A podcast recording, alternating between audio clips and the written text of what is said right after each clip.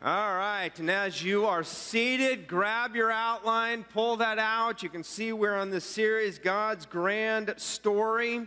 We actually have just a couple of more messages in this series of going through the New Testament. As you can see from the timeline that is up here as well, we've come through Matthew, Mark, Luke, and John, just kind of doing an overview of when Jesus came and when he ministered to the people, when he died and rose again, the beginning of the church as it's recorded in the book of Acts. And then last week we looked at Paul and some of his letters, uh, actually, main one being the book of Romans. Uh, and then this um, week we go to the general letters and talking briefly about the book of Revelation. And so you can see there where uh, we're going to look at Hebrews, or if you're doing your devotional reading, you really get into these books. But Hebrews compares and contrasts kind of the Old Testament priestly practices uh, and now points to Jesus as being our high priest. Uh, the book of James, we're going to touch on a little bit here today. You can see 1st and 2nd Peter, that Peter wrote. Um, we actually talked about that book in the springtime about the persecuted Christians and what they were going through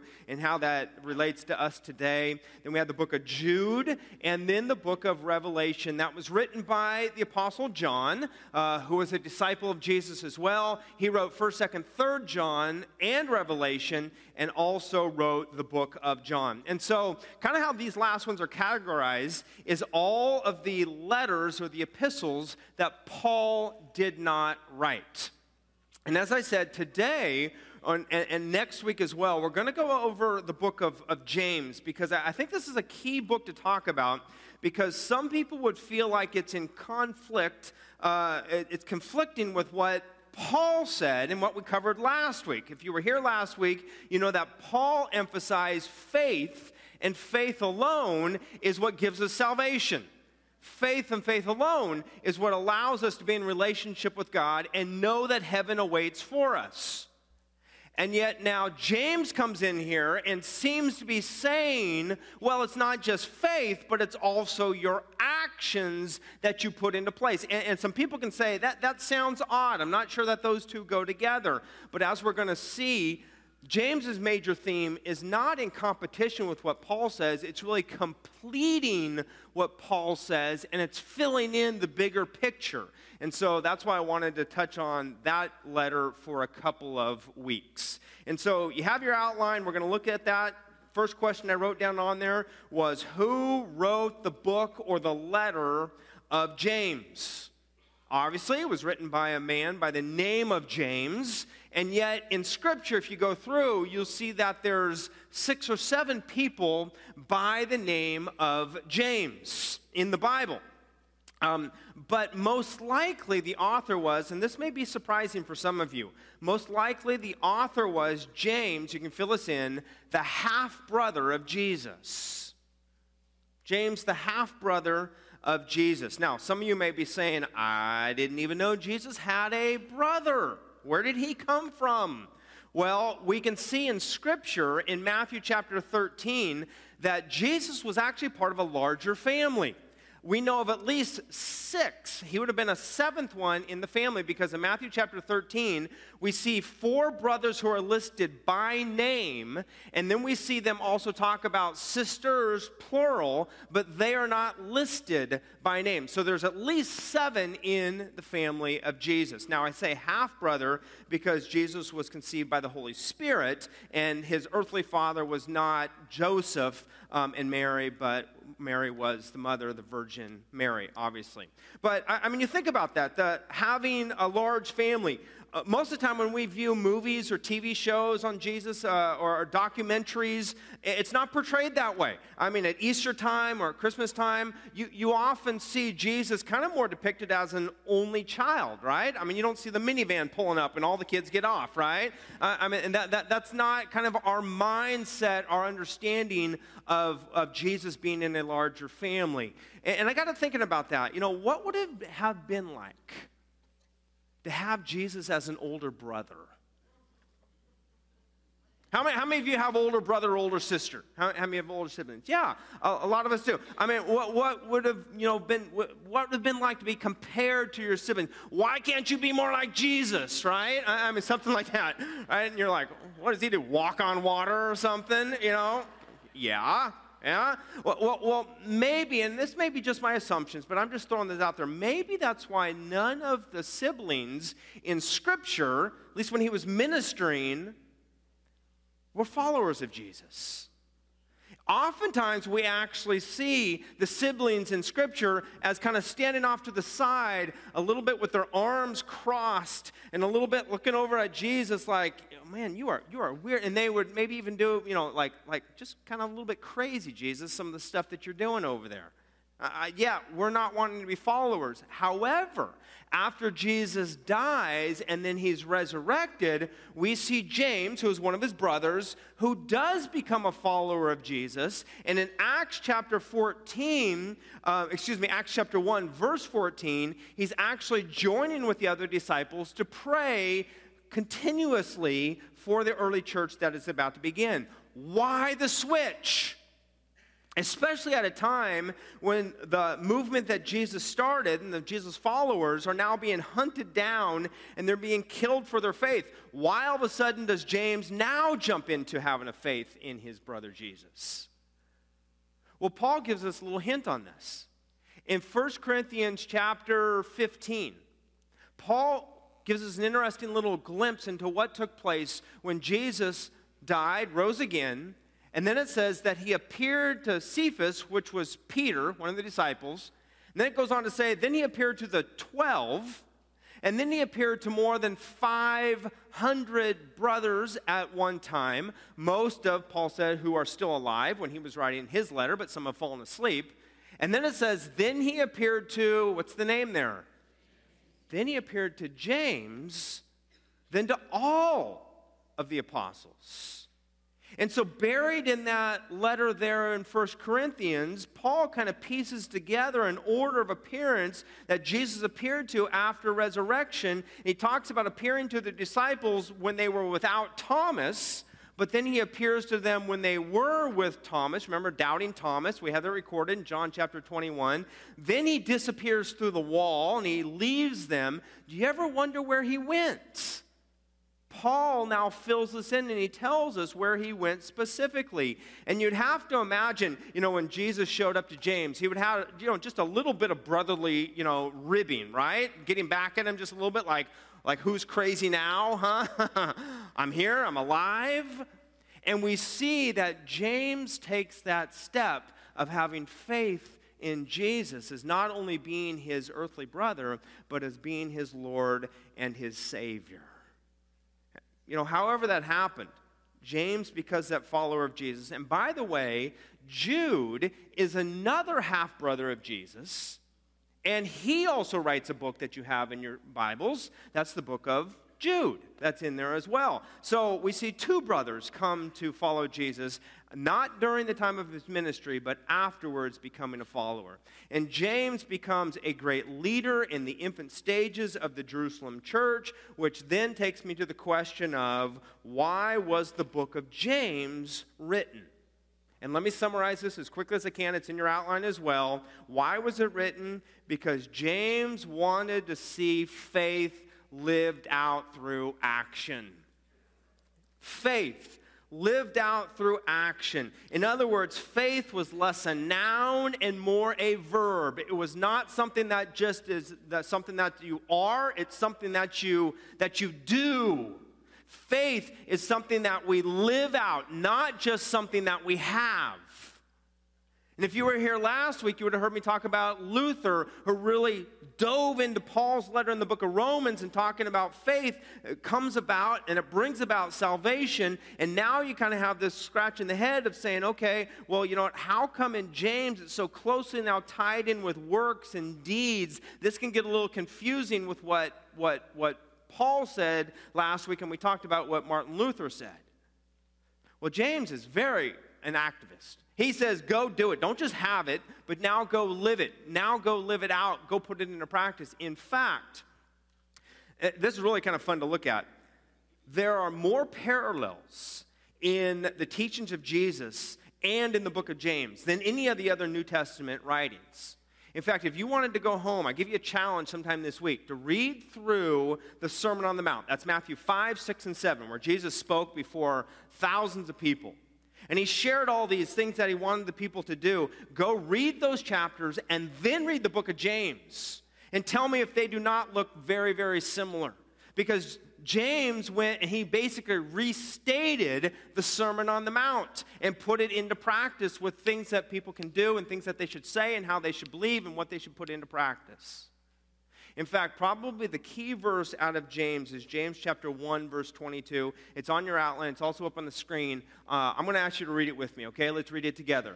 Do not merely listen to the word and so deceive yourselves, do what it says. Yes. Yes, he would say. Don't just listen to it, but do it.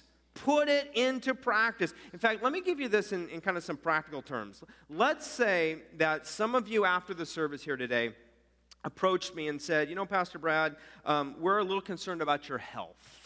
You're, you're looking a little scrawny these days, not you know, your full potential of what you could be.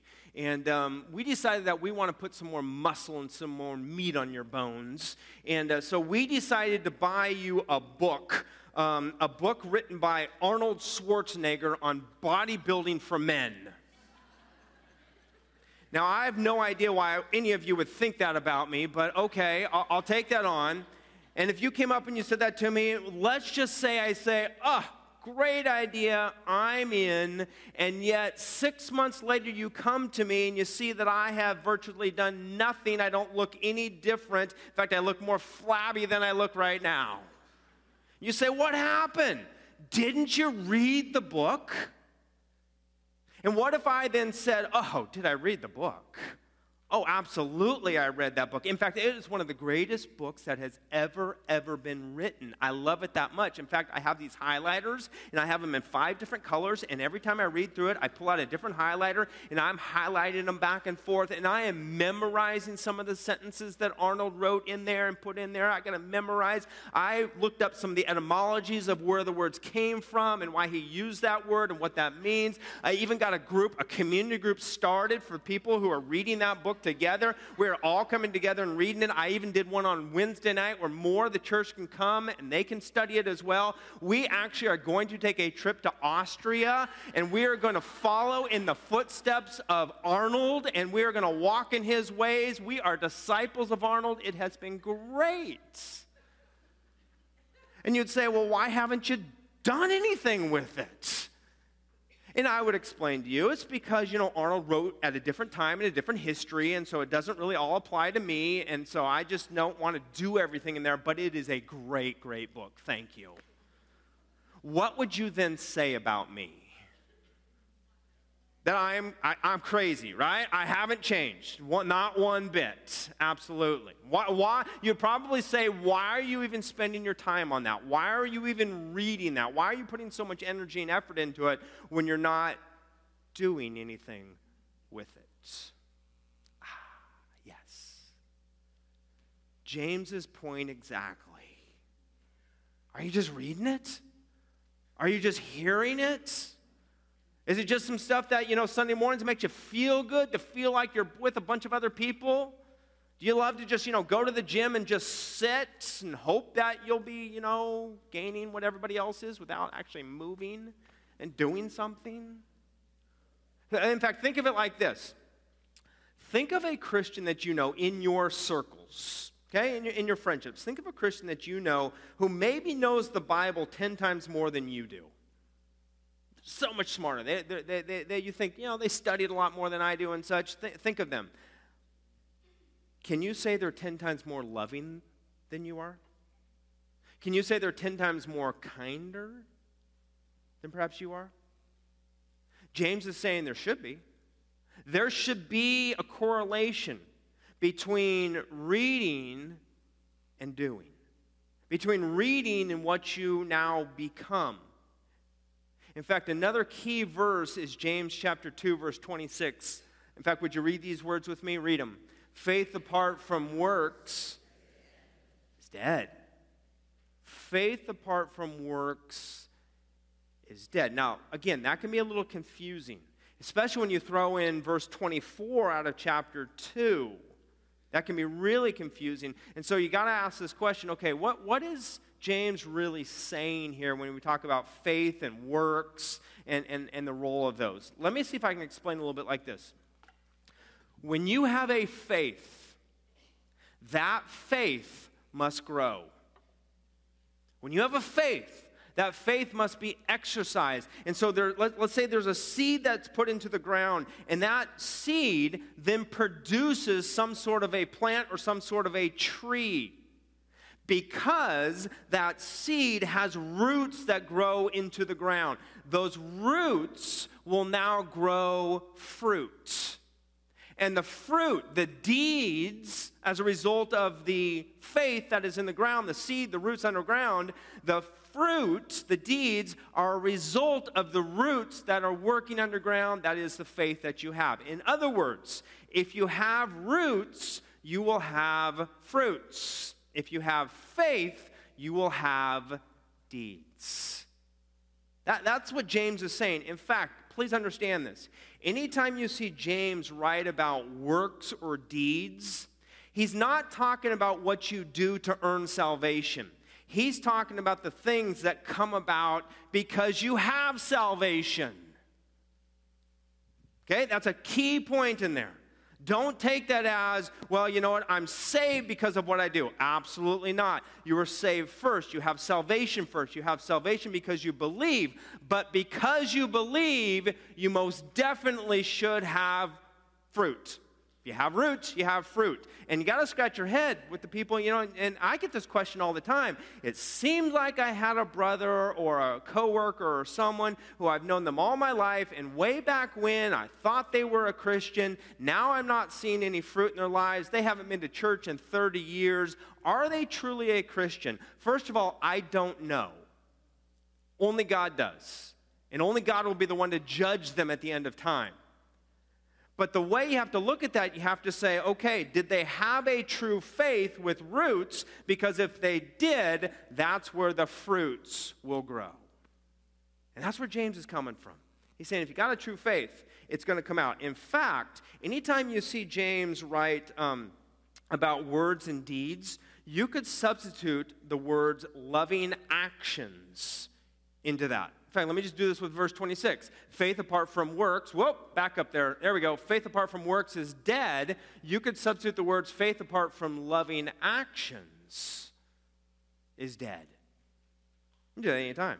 And so James begins to write with some real practical examples of some true faith and what true faith is. And let me go over just a couple of these. True faith is not something that I just read.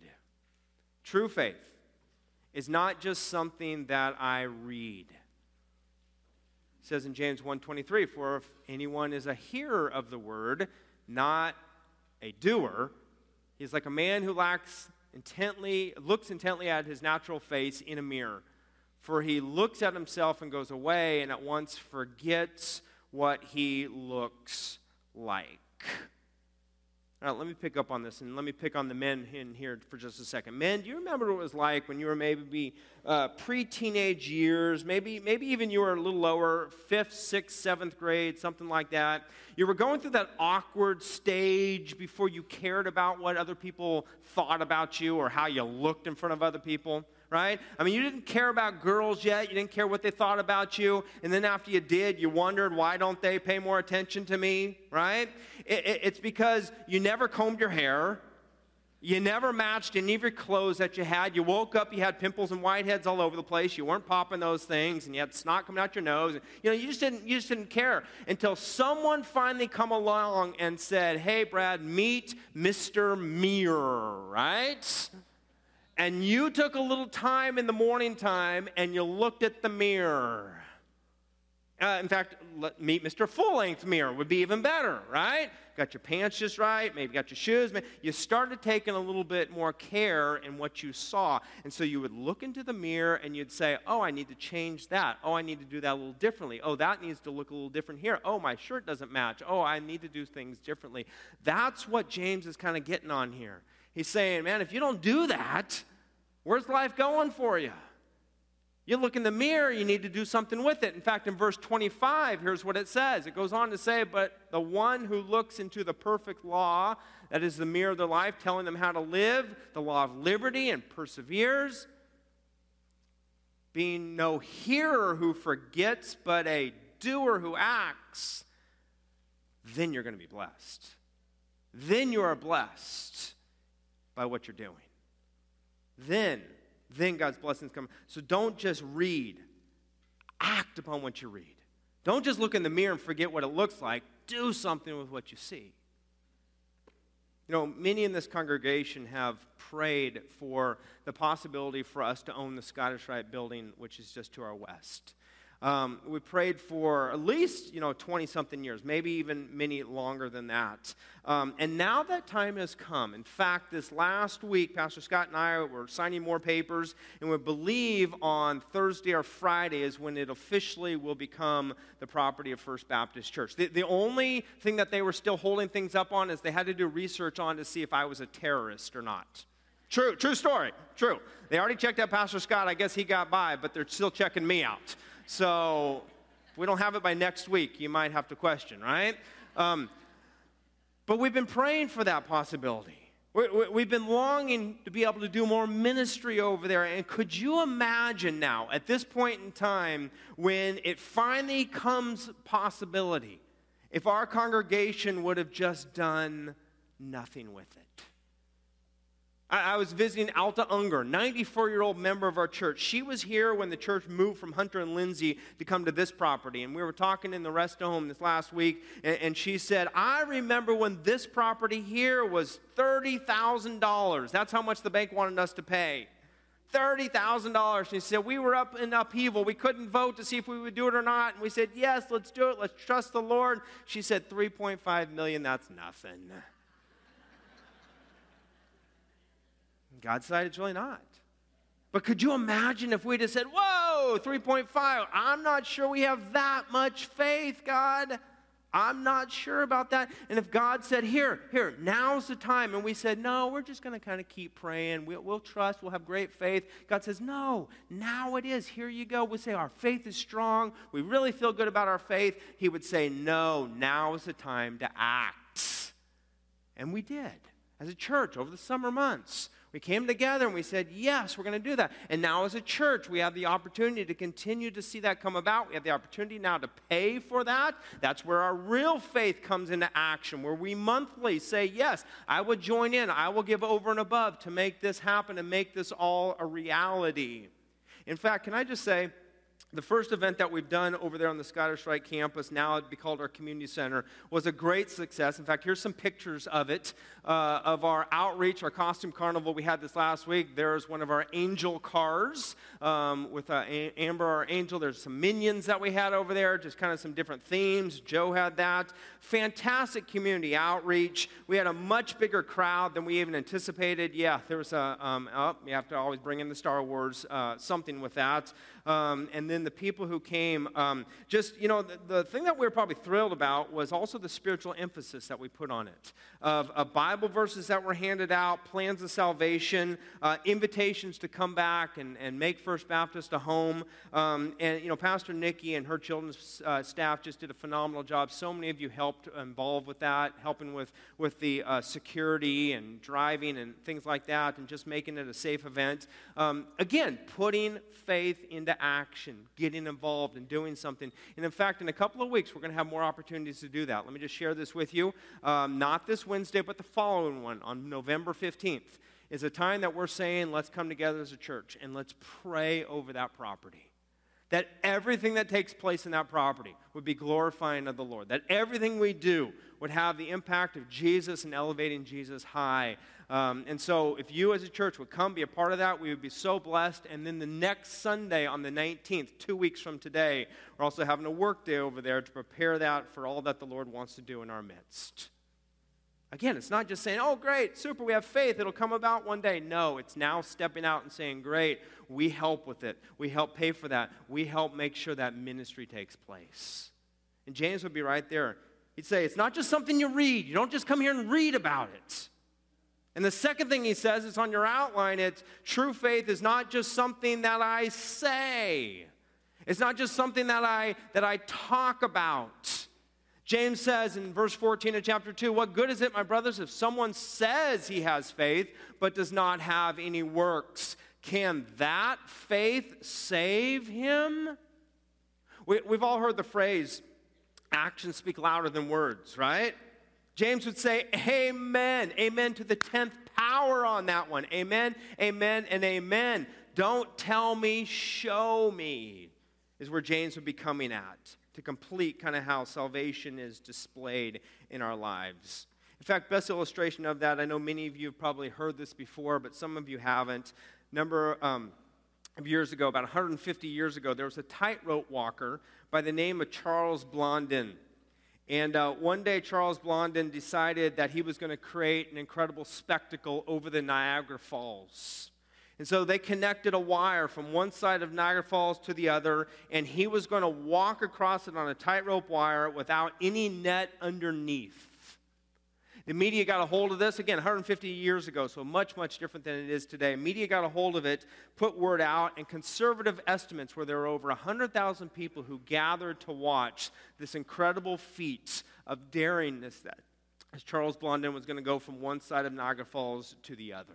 I mean, you can imagine the drama that was unfolding there as he began to walk out on that, and as he carried the pole and began to walk and take the steps. And Charles Blondin knew that he had no problem doing this whatsoever. In fact, he kind of even played a little bit with the crowd. He was a showman of sorts, and he would go fast and he would go slow. He'd go over to one side and he would come back on the other, and the people were shouting. They were shouting for more. He at one time set up a chair to actually have with him as well. He would walk out there, he'd put the chair on the tightrope, and he would sit in the chair. Another time, time he brought out a stove, and on that stove, he cooked an omelet, an egg, and lowered it down to the boat underneath, the Maid of the Mist that travels underneath, that someone on board of that could eat that. Here's actually a, a picture of that uh, daring tightrope walk that he did with some new technology of the day, a photograph that was taken of Charles Blondin as he went back and forth across Niagara Falls. Well, another time, he had a wheelbarrow that he crossed Niagara Falls with.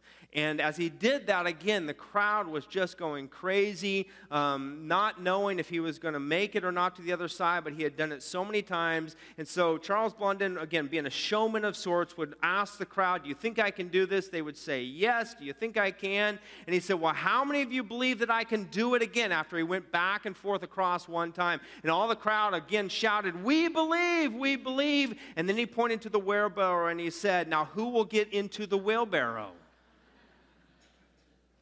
And the crowd got real quiet. And all 100,000 people were silent. And then one hand went up.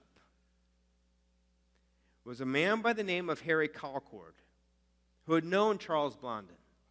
And he knew what he had done. He had seen him do it many times. He said, I'll do that. I'll get inside the wheelbarrow. I'll allow you to take me to the other side. So he gets into the wheelbarrow. And they start across the line. Now, now here's a picture of that as well. Now, again, this is not just like some, you know, Home Depot kind of wheelbarrow. I mean, I would not want you wheeling me down this aisle in a wheelbarrow. I wouldn't probably trust you for that. The sides are small and such.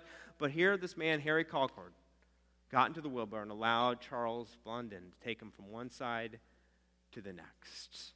And of course, the crowd goes crazy again. The newspapers put it on the front page. People are stunned, but no one else got into the wheelbarrow. Just one. Everyone else applauded Charles Blondin, but only one trusted him. Everyone else said they believed, but only one had the action to prove that he believed. And really, that, that's what James would be getting at here. James would be saying, hey, if you've got that faith, you put that into practice. It's not just something you read, it's not just something you say. In fact, last fill in on your outline would be this true faith is something that I live. It's something that I live. And I'm going to bring these points back again next week. We're going to go a little bit further than this. I knew I wouldn't have enough time to do it today, but basically, James is saying in verse 8 of chapter 2 if you really fulfill the royal law according to Scripture, you shall love your neighbor as yourself. then you are doing well. If you really put it into practice, that's when you'll know that you're doing well, that you're doing it. And so here's the question as we go back to the picture there of the wheelbarrow Are you in? Are you on the side cheering? Are you saying, Yay, this worship service is terrific? Hey, we love the music, super. Hey, we like hearing messages that are positive and uplifting. Yes, but are you actually on the sidelines just cheering people on, or are you actually in with a step of faith? And are you in with a step of faith that results? The roots go deep, and so the fruits come. Have you shown that in your life? Would someone have thought of you when I said, Know someone who knows the Bible 10 times more than you? Are they 10 times more loving than you? Are they 10 times more kind than you? Does your life reflect that? Does your faith put you in the wheelbarrow, or does it put you on the side, just kind of cheering everybody else on? James would say, No. No, if you have a true faith, that true faith is going to be displayed. That true, true faith is going to be shown. That true faith is going to be lived out. So, First Baptist, where's your faith? We've been reading through God's grand story. We've been reading scripture. This is why I want you so desperately, not just to come on Sunday mornings and hear what a fallible person says, because I don't have it all right, folks. I, I, believe I have the scriptures right. I don't live it all right. I try my best, but I want to encourage you, but I'm only one person who can speak on Sunday mornings into your life. God and His Holy Spirit, if you let Him, can speak into your life every day when you pick up this word.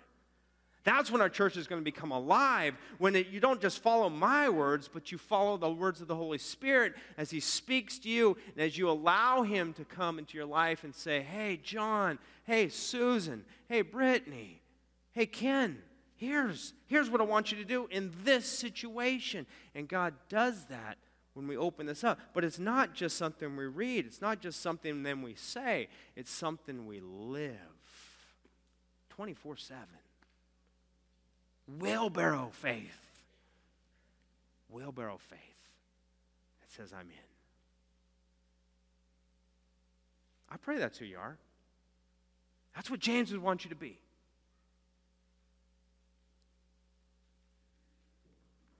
In fact, let's take care of that right now. Let's pray.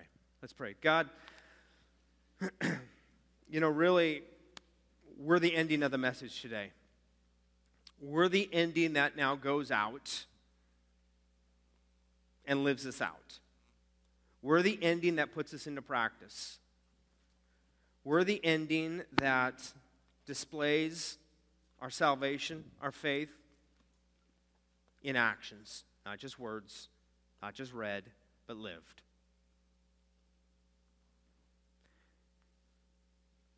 So, folks, let me encourage you in that way. That as you go home today, do you think in a way that how can I glorify? How can I praise God? How can I even bless the person next to me? Maybe they'd be in your car. Maybe they'd be someone along the road. Maybe they'd be another driver. Maybe they'd be your neighbor that you drive into the driveway with. Lord, I want my faith to come alive. I want to just leave it at church. I want it to come alive and have other people know it. Or are you the kind of person that just says, ah, it's about me anyway. I'll just do what I do. Maybe come once a month. Maybe throw in a 20 every now and then. Just to get by. No. James would say, Come on. There's so much more for you. There's so much more that God wants to do in and through you. And so, God, I pray that your Holy Spirit would be the one to speak as we leave this place here today. God, that it wouldn't just be a good message and good music, and then let's go on with the rest of our day. But Lord, it would be how can I make a difference? How can my faith be put into action? Lord, may your Holy Spirit be the one to speak to us throughout this week, to remind us how important this is. And I thank you for James, for his stepping up to complete that picture and to see how practical we can be in saying yes to you. Lord Jesus, would you go before us now? Would you be the one to lead us, even as we worship you here now? Even as we go back out into the world and see what you'd have us do, Lord Jesus, may your spirit be the one to bring us to full completion of displaying that salvation. The roots go deep, the fruits go broad and wide. May they glorify you. For it's in the name of Jesus we pray. Amen.